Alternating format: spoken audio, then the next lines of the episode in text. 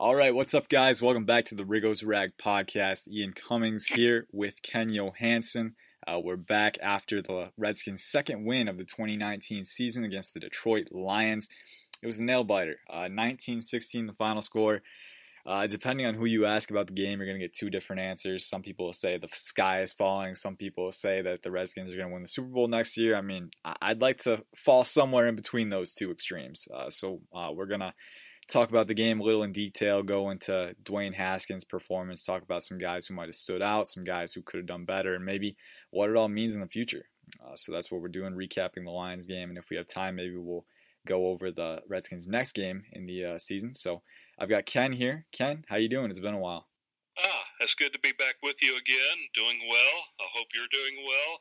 Excited to talk about the game, about Haskins, the Panthers game let's just say I'm not too optimistic, but you never know.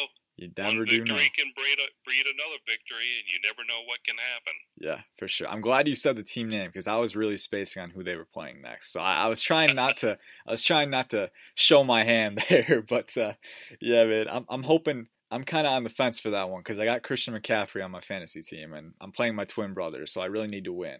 Uh, but well, uh, I can understand that, and good luck with it. Yep, yep. You know, it's a competitive fire. Uh, it just rages on in some weeks, so we'll see what happens there. But we're getting ahead. Well, my phone just went off. I'm sorry, that freaked me out. Okay, yeah, we're getting ahead of ourselves here. Uh, let's go back, reel ourselves back to the Lions game. Uh, the Redskins won 19 to 16.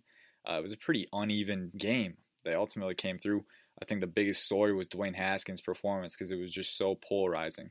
You know, on one hand, he mounted the drive that he needed to to give them the win. That third down run up past the 50 was a super clutch play by him to avoid uh, avoid pressure in the pocket. And then later on, got the third down pass to Terry McLaurin on the in crossing route to set up the game winning field goal. He, he made the clutch plays he needed to to win. But then, if you look at the body of work, overthrow after overthrow after overthrow, he was just not accurate all day. I think he was 13 for 29 on the day. And if he was accurate on a couple of those passes, he would have had two touchdowns and probably like over 250 yards. He left a lot on the table.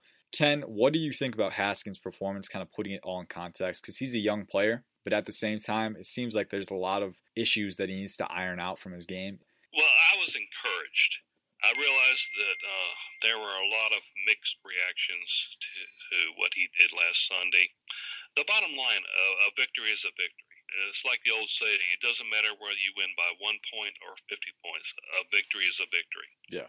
Like you said, he uh, performed when it was needed. Yes, you want him to hit those two or three passes that could have been touchdowns, but what I saw from Haskins was a step up in leadership on Sunday.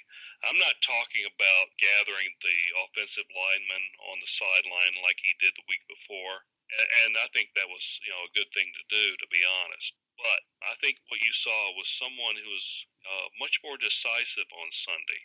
Yes, the, the passes were overthrown. that maybe is a little bit of uh, energy there on his part. But if you notice when he came up to the line, every time it seemed like he was in total command. He would audible correctly, and he had players open. There were admittedly uh, some passes that were dropped and some that were overthrown, yes, but he had the right coverage diagnosed and he had the right play called. And you saw how open some of the receivers were, and they really had a good day. You can see the confidence from one week to another.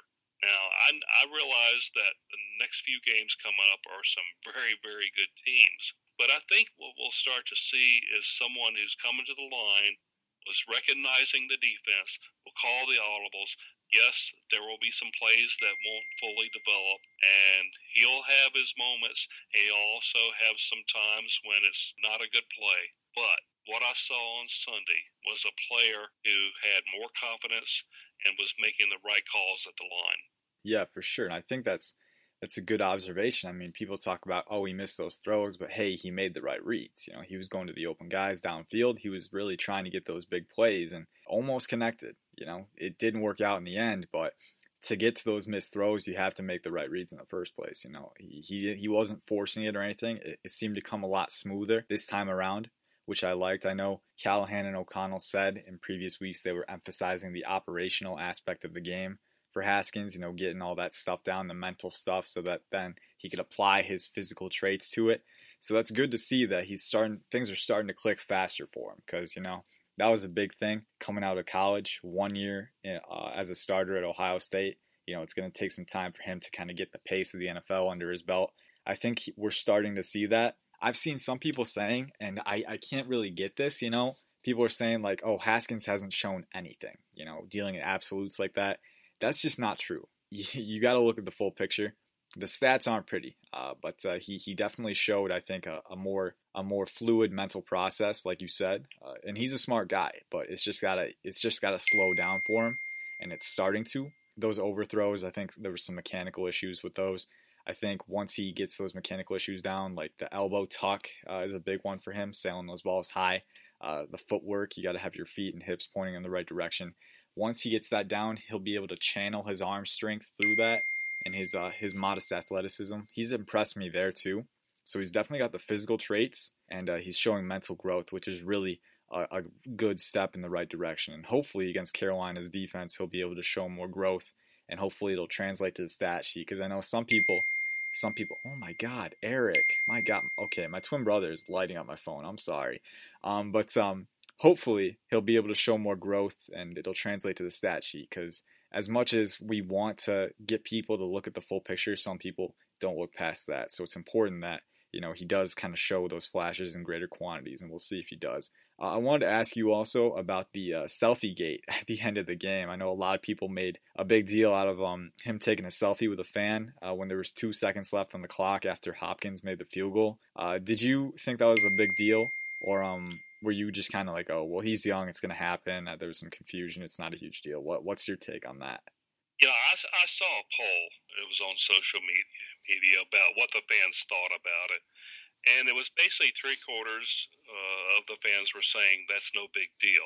But you know, there's still one quarter, about roughly 25 percent. They're saying, oh, that's an issue, and I'm a little bit mixed on it. I will say this: um, that was right up close to the TV and one thing I noticed was the clock went down to zero. And I think he saw that. And I saw it too. And I thought, honestly thought the game was over. And he was doing all, then they said, you know, there's one more play. And another thing I remember from the game was, especially in the second half, there seemed to be a problem with the clock. Uh, on one play, uh, the Redskins had third and 17, but they had a running play before that that made it third and 11 and it came up on the screen as third and 17. Mm-hmm. And the announcer, uh, Kenny Albert, kind of recognized that. He and he said it's third down for the Redskins, and and then he had a brief pause, and he said in about 11 yards, and that's what it was. So I think there was some problem with electronics, and I noticed that uh, I think there were a couple times in the second half the referees had asked the um, the clock managers to reset the clock. It was only a few seconds here and there. So I don't know if that was the issue, but I do know I saw zero, and he's over there taking a selfie. The next thing I saw is uh, Case Keenum had to be out there for one extra play, kneel down, and then the game was officially over. You know, at that point, I'm trying to figure out what the big deal is because the game was decided. Any quarterback on the roster could have gone out there and done a kneel down. That's no problem. There's another part of me that says, yes, there's uh, a little bit of time on the clock remaining, although it did show zero. I, I remember seeing that distinctly. Um, you still have to be kind of aware of what's going on. And I think it would have been nice if he could have been out there to do the victory formation with his team but it's not like you know the most important thing that occurred on Sunday.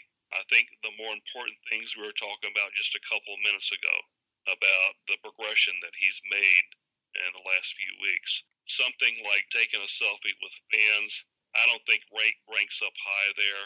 But I would have liked to have seen uh, him doing that as they're leaving the field well after the game was over. Yeah. You know? Yeah, for sure. Uh, say after you've gone out and, you've shaken the hand of your opponents, you maybe even hug a couple players that you probably played with in college and things like that. Then go over and take that selfie. That's that's not an issue. I think to do it right at that moment when the game was ending, eh, that's a that's a little bit of a problem. That's the only thing, and that may be uh, nitpicking, but yeah, there's a little something to it. Yeah, yeah. Like I, I didn't think it was a non-story. You know, like you got to make sure that he's aware next time. Like, hey, you got to wait a little bit before you can do that. But at the same time, I think you can also understand where he was coming from there. I mean, he's 22 years old. His first win as an NFL starter. You know, you can get a little crazy. You know, you can you can let the excitement get the best of you, especially if you're a passionate player, which we know Haskins is. I remember not necessarily speaking from experience, but back in my tennis days, you know, I would I would hit like a game winning shot, and you know,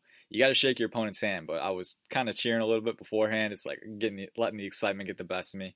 You gotta, you know, it's hard to reel in your emotions sometimes, and I think that's what happened with Haskins. And you know, running off to the side, oh, he sees a phone. Next thing you know, taking a selfie. And then I think later you saw some clips. He was on the bench, and uh, Morgan Moses was giving him a bear hug and everything. So they were they were they were not short in celebrating uh, for sure. But uh, he he does have to be aware in the future. I don't think it was a non a non story, but it, it can be a learning experience. You know, like hey, you got to maintain professionalism. There's a time for celebrating, and there's a time for seeing this thing out full 60 minutes. And I think that'll be important. I mean, I think Callahan kind of as much as I've dogged on Callahan this year um, for you know his offensive play calling and stuff like that, I think he handled it pretty well in the press conference. Said like, yeah, we'll address that, but at the same time, kind of laughing it off, like it's gonna happen uh, to a guy who's learning, a guy who's young. So hopefully, we'll have more of those moments uh, where he's kind of caught up in his excitement because that'll mean uh, yeah. more winning and more growth along the way. Uh, so I, I, yeah, I didn't I didn't think there was too much to take from that. some people want to make character judgments about it, like oh he doesn't care about the game, you know, uh, you know he's he's caught up in the social media life. It's like oh man, he he, just got swept up in the excitement because he cares a lot. Uh, so we just got to make sure that we're channeling that the right way. So I was a little concerned about what I saw from Haskins in terms of the inaccuracy, but the mental growth. I know Mark Bullock did a nice film review piece on it too. Uh, that he's making the right reads, he's going through his progressions. The game is slowing down for him. Now he just needs to apply it to more fluid mechanics, and that'll come with more comfort, I think.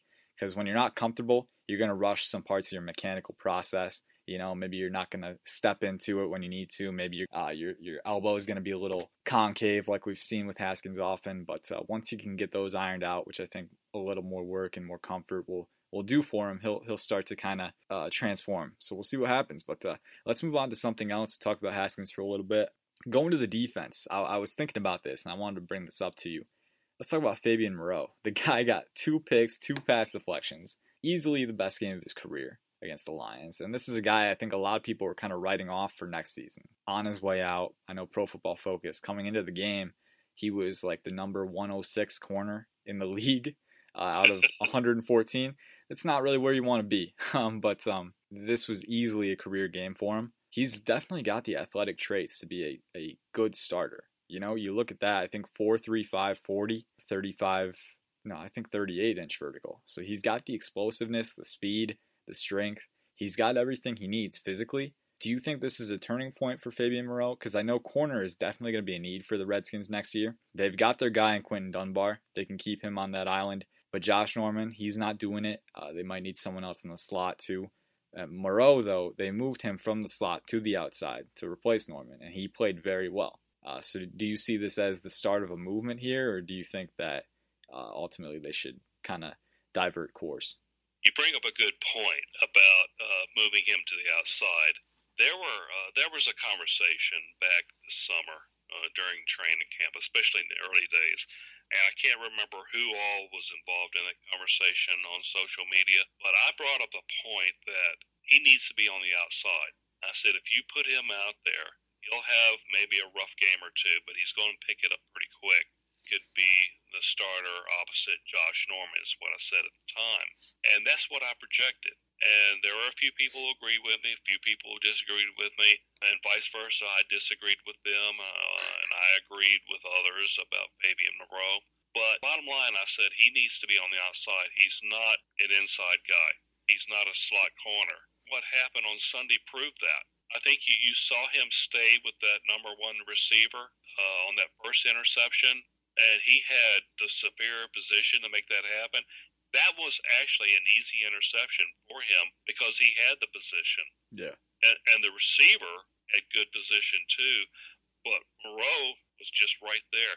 The second interception was not necessarily easier, but I think what we saw is on the outside that has always been his calling. That's where he needs to be. Hopefully, he stays there now. I honestly thought Jimmy Moreland would be better on the inside, but we saw what he did last week.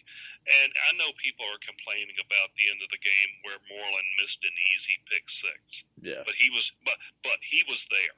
Yeah, it's a rookie mistake. And I just chalk it up to being a rookie. Yeah. You know what?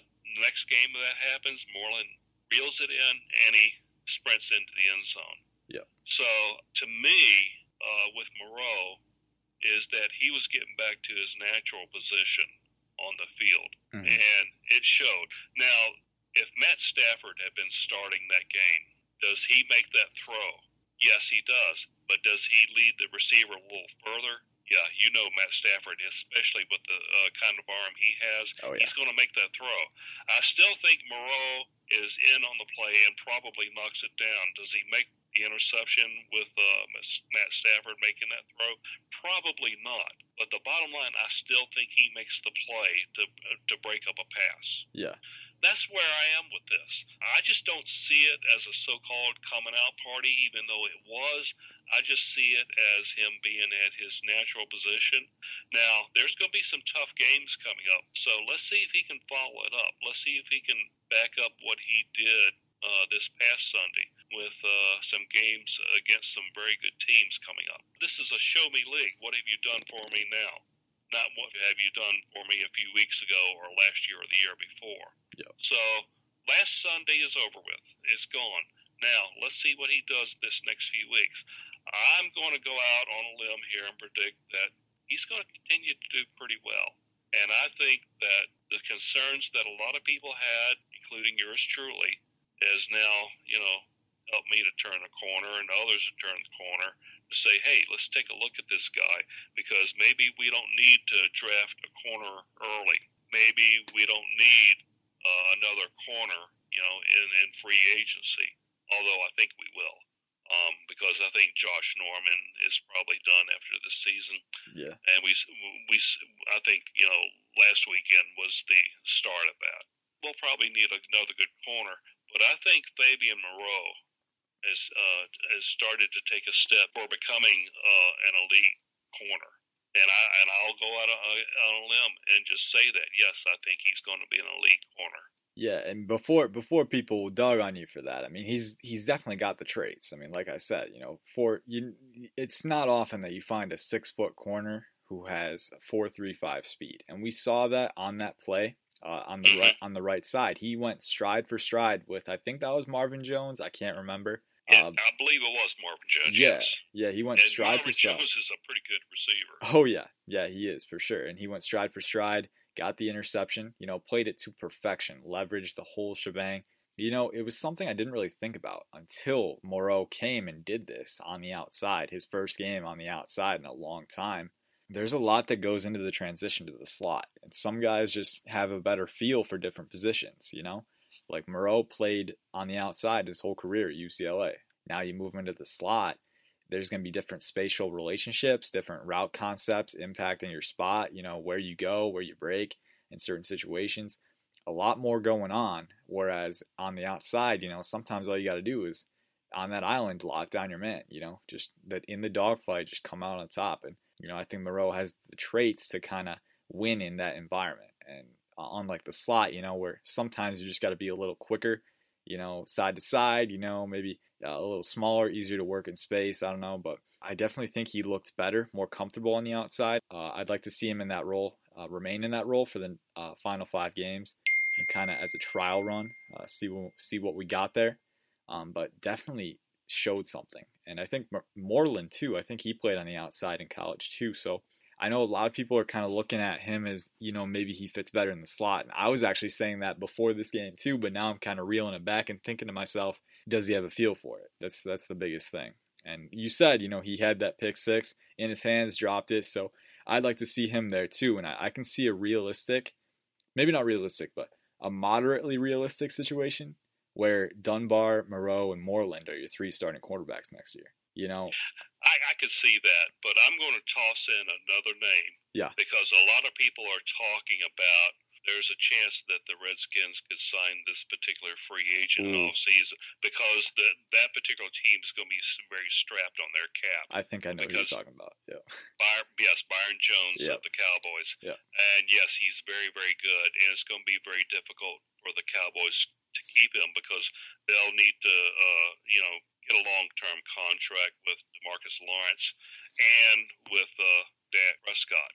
Mhm. And so um, the chances of Byron Jones hitting free agency is pretty good. If the Redskins were able to corral him and then have the three you mentioned, Dunbar, Moreland, and of course, you know, we've been talking about Moreau.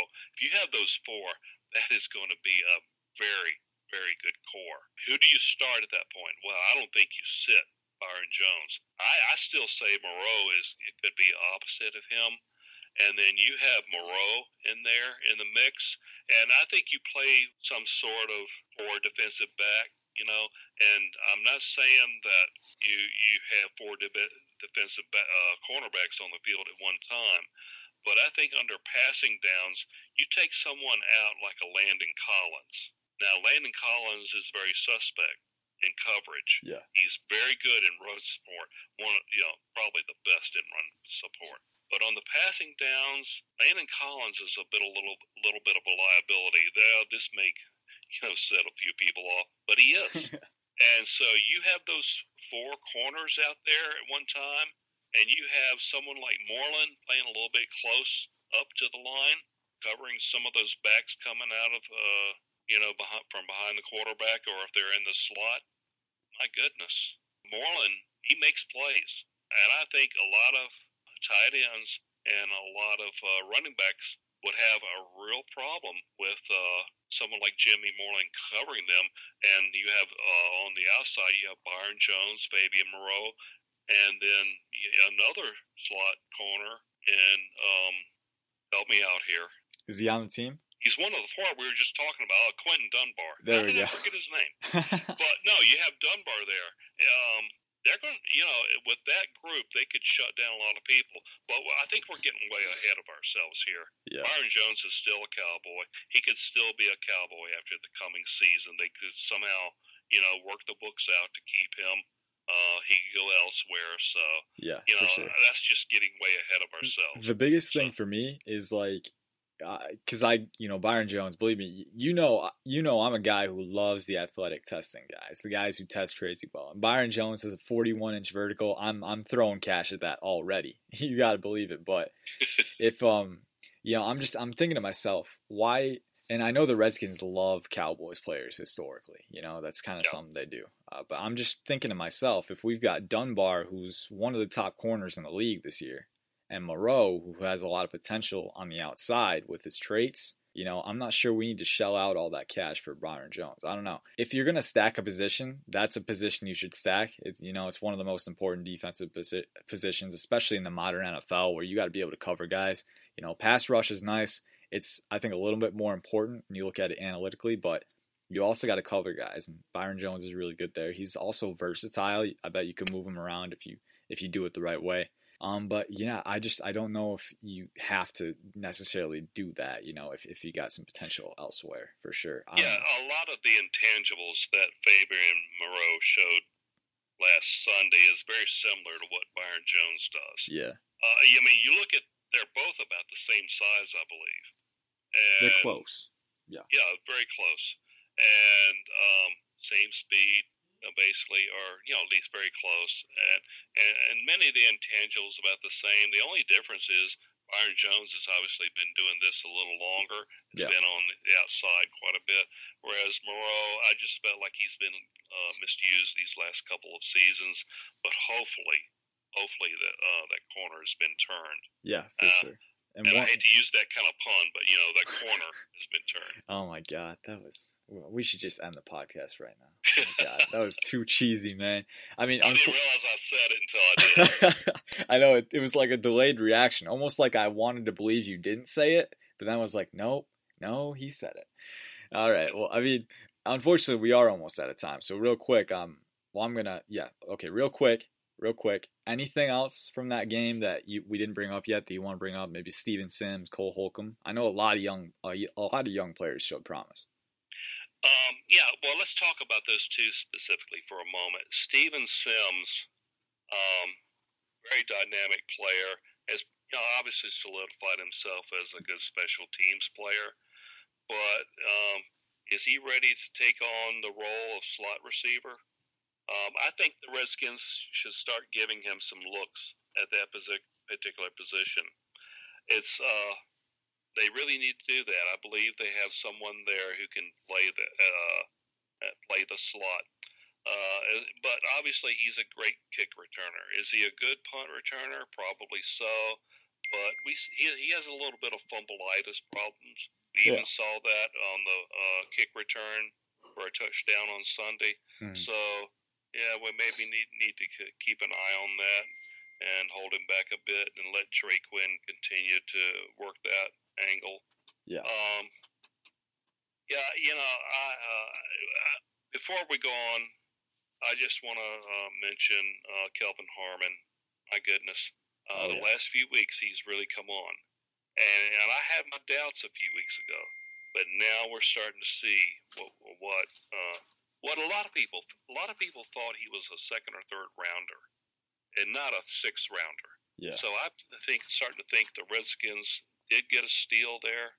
So now, who was the other player mentioned? Uh, Cole Holcomb, real quick, because I know he was nominated for NFC Rookie of the Week. I think he had ten tackles and a sack, so he was he was all over the place uh, last week. Yeah, I, uh, I think he's going to uh, solidify that middle for many years to come. I hope so. Um, I had him. I remember I scouted him briefly last uh, spring, well, last winter, and um, by the springtime, I was convinced he was pretty much a third rounder, and maybe even a second if a, a team wanted to reach some. And so I just kind of dismissed him because and I said, well, the Redskins won't be looking at inside linebacker uh, that early. And when he dropped to the fourth round, I wanted the Redskins to uh, grab him um, when he was there. And they didn't. They took a running back and they took a guard, both good players that they took, so I didn't really have an issue with it. And I couldn't believe he made it to the fifth round. And I said, well, someone's going to pick him before the Redskins do and there he was. And I, I didn't know what the Redskins were going to do on that do at that point. They got him, and I was extremely happy. But I felt like, well, he's probably going to have to sit a year because, um, yeah, we had we had some admittedly some uh, good inside linebackers, but one gets injured the first day of uh, of o- OTAs, and um, and I said, well, you know, we'll have to see what you know we do in free agency or the draft. And sure enough, he was there, and I think he's going to be a mainstay in the middle for the next decade. I hope so, man. I hope so. It was weird on draft day. I because I had to write up the, the article on him when we picked him. I had never even heard of the guy. oh, so, okay. There you it's, go. It's so weird. Yeah, yeah. When we selected him, I, I felt like we got a third rounder and someone that would play sparingly, sparingly his first year, but by his second year he would start to have an impact. But again, I I do focus on the ACC a little bit because I follow you know one team in particular, yeah, and I follow Clemson to a certain degree, obviously because of their success.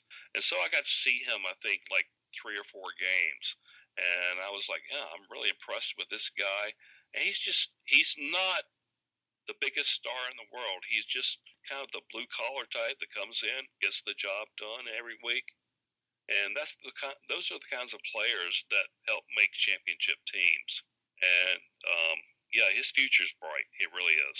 Yeah, for sure. I mean, he's definitely shown a lot of promise. He's got the athleticism. He's just got to kind of hone it in, and hopefully, uh, he can. He's already one of the better run stoppers in the league. Just got to put it together uh, in coverage. So we'll see what happens there. But showed a lot of promise on Sunday, uh, as did a lot of the young players for the Redskins. Can they carry that over to Carolina next week? I guess we'll find out. Unfortunately, we are out of time, guys. Thanks as always for listening. Uh, peace out. Have a good night.